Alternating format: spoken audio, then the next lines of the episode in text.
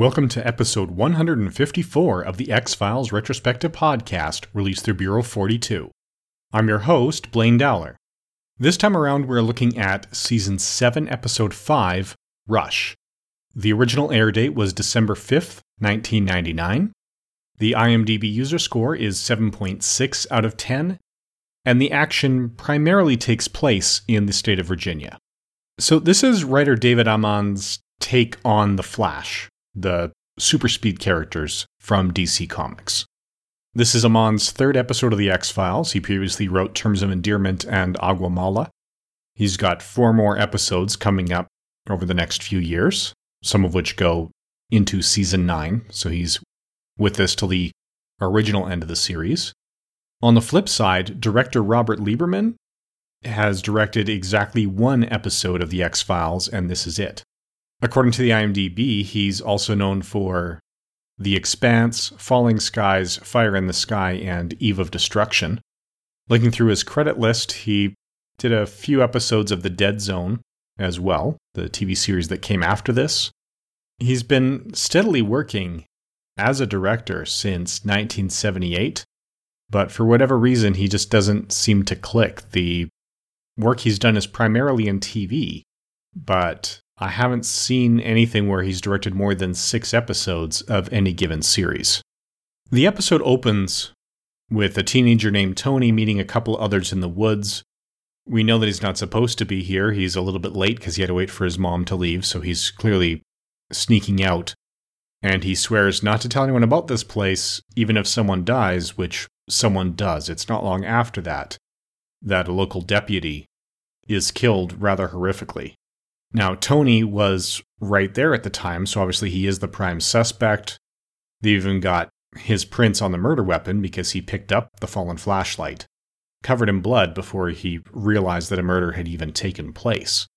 But he keeps his vow, doesn't say a word to anyone, so that earns him the trust of Chastity and Mark. Mulder and Scully are called in, and while Mulder initially assumes it's telekinesis or psychokinesis, with the help of their friend Chuck, they figure out no, this this is a, an actual physical object. They can't make out what it is in the blur on high speed film, but they do know it's casting a shadow. He eventually realizes that no, it is just super speed. So as things continue, one of the school teachers is killed after failing Mark on his midterm, even though Mark got 100% on it. Although it's quite likely that he was cheating. I mean, he came in with less than two minutes in the midterm, answered every question without sitting down, without even visibly opening the textbook or even the test paper. I think it's perfectly natural for that teacher to assume you were cheating somehow, especially since apparently the teacher had the answer key in plain sight on the desk, because even though they had machine scoreable scantrons, he was marking them with a transparent overlay. So, yeah, I think that was reasonable of the teacher. And basically, Mark may have been doing great. He may have honestly got all those answers. He may have cheated. However, he got them. I suspect he was cheating because he doesn't seem to take responsibility for anything. His decision to come in and do that and kind of flaunt his power is just going to draw suspicion and cast doubt. I don't know why he was expecting to get away with it. But again, in retaliation, he kills that teacher in the lunchroom in what seems like a psychic attack. Things in the room just keep flying at the teacher. And eventually, Chastity and Tony decide they need to start taking a stand. And it's just in time, too. Tony intervenes before Mark kills his own father, the sheriff. The super speed is something that they obtain in a cave. It affects the teenagers, but none of the adults who go through later. And then they fill that cave with concrete as a precautionary measure so it cuts off the power source for reasons that may or may not make sense. I mean, if that's a precautionary measure and you're going to fill it with that much concrete, it's going to cost thousands of dollars. I think you would need more evidence than they had here. But this is the X Files. They can't walk away with definitive proof of anything. They needed to find some way to disable the abilities of the cave from granting super speed, even temporarily, to the characters in the show. Ultimately, when Tony confronts Chastity and Mark in that cave, Chastity is on his side. They are trying to stop Mark because they realize that Mark really is the villain of the piece, even if Mark doesn't recognize it. And even though it's set up so that Tony's going to be the hero, he was the honors kid. He was the one that was the good kid. He wasn't, you know, in with Mark at the beginning. He's the one that grabbed the sheriff's gun and stopped Mark from killing the sheriff initially. It's Chastity who ultimately wins the day and stops things she's addicted to the speed, doesn't want to live life another way, but she kills Mark, shooting him in the back, and then runs around in front of him and takes the bullet as well, giving her own life. So Tony ends up as the sole survivor. So it is somewhat like the Flash with the super speed, and Tony ending up knowing it, but not having the speed in the end. It's a little bit of the flip side of the way the dynamic went in the Flash. Instead of the Flash inspiring the villain, this is more like the villain inspired the hero. So instead of Flash inspiring Professor Zoom, here we get Professor Zoom first, who then gives the, the Flash his powers.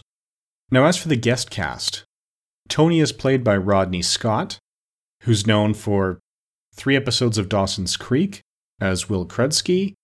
He was in The Corner, The District, and Aces and Eights. 26 acting credits to his name, most recently as a voiceover in the video game LA Noire from 2011. Scott Cooper plays Mark Harden.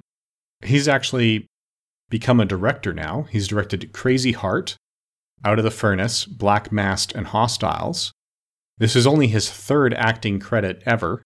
Came shortly after his role as Klansman's son Bobby in Austin Powers' The Spy Who Shagged Me. He's now got 15 acting credits, most recently from 2017, but the director credits are continuing past that. So Crazy Heart is the movie starring Jeff Bridges about a country singer. Chastity is played by Nicki Aycox. She's also known for Perfect Strangers, Jeepers Creepers 2, Joyride 2, and X Files I Want to Believe. So the second X Files movie where she plays a different character and this is her only appearance in the X Files televised series. She also appeared in seven episodes of Providence around the same time, guest shots on Dark Angel and the 2002 Twilight Zone.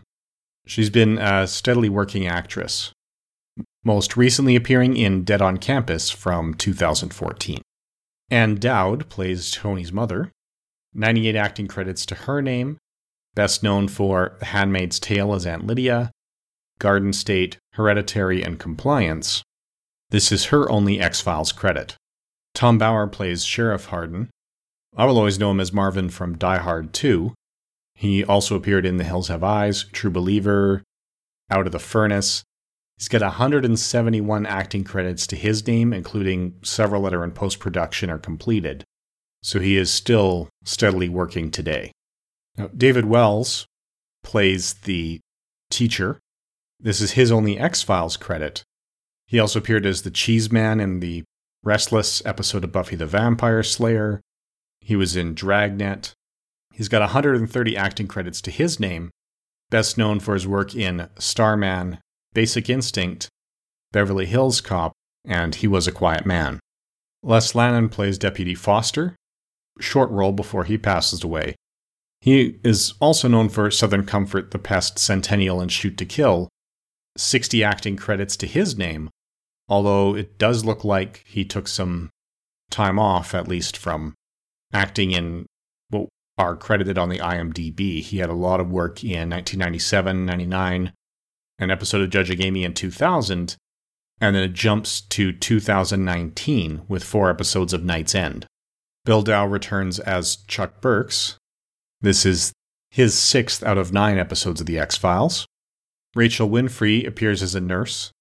She's got 76 acting credits to her name, including Mostly Ghostly, The Jim Carrey, How the Grinch Stole Christmas, Old School, and Donnie Darko. This is her only X Files credit. And again, she is still working today with upcoming roles that are showing as in post production. Finally, Christopher Wynne appears as the deputy he will appear on The X Files again. This is his first of two appearances in minor roles, neither of which have names. They're just various police officers. 28 acting credits to his name, most recently 2013. And those credits include Back to the Future Part 3, Speed 2 Cruise Control, Undisputed, and Sky High.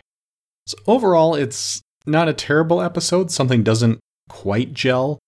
That may be because of the director's inexperience with the series itself. There could be something just off. I can't quite put my finger on it. I do really appreciate that it's actually Chastity who ultimately wins the day. There's not a lot of episodes where, especially at this time of any TV series, where it's one of the female characters who is able to stand up and win the day, especially one who's had that change of heart and realizes that, yeah, well, this was fun. Mark is taking it way too far and hurting too many people. The downside to that is that Mulder and Scully play a very low key role in this. It really feels like the outcome of this episode wouldn't have changed if Mulder and Scully weren't present. It really is all about the guest stars. So that may actually be what's ultimately leading to my feeling of dissatisfaction. So, in which case, that wouldn't be on the director, that would be on writer David Amann for the way he structured the story. Now, as far as the science of the episode is concerned, Super Speed has a lot of problems. I appreciate the fact that when they started getting actual medical scans of these kids that were involved, internally, they looked much older than their external appearances. I appreciate that Mark, in particular, had a closet full of sneakers with melted soles because he was going through them so quickly. That was a nice touch. But getting the powers by stepping into a light on a particular stone and all the other things that go with it, this completely ignores the air displacement issues that you'd have there. It ignores the whiplash effects. Before Tony has the powers at all, Mark saves him from a speeding vehicle, he would still have whiplash. It's not the fact that you're stopping on something hard that hurts you, it's the fact that your speed and momentum are changing so rapidly. Force is change in momentum over change in time. If someone's running high speed towards a pole in a runaway car, and you zip him out and leave him standing stationary next to it, you're going to cause just as much damage because he's still stopping just as abruptly.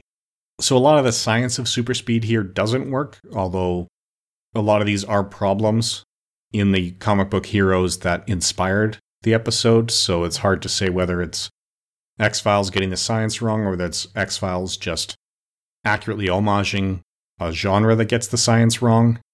I just ultimately find it to be a dissatisfying episode and it could be because it really is just the new kids doing this, and Mulder and Scully have very little to do with the ultimate outcome. Either way, that's all we have to say about Rush. Join us again in two weeks' time when we take a look at the Goldberg variation. Thank you for listening.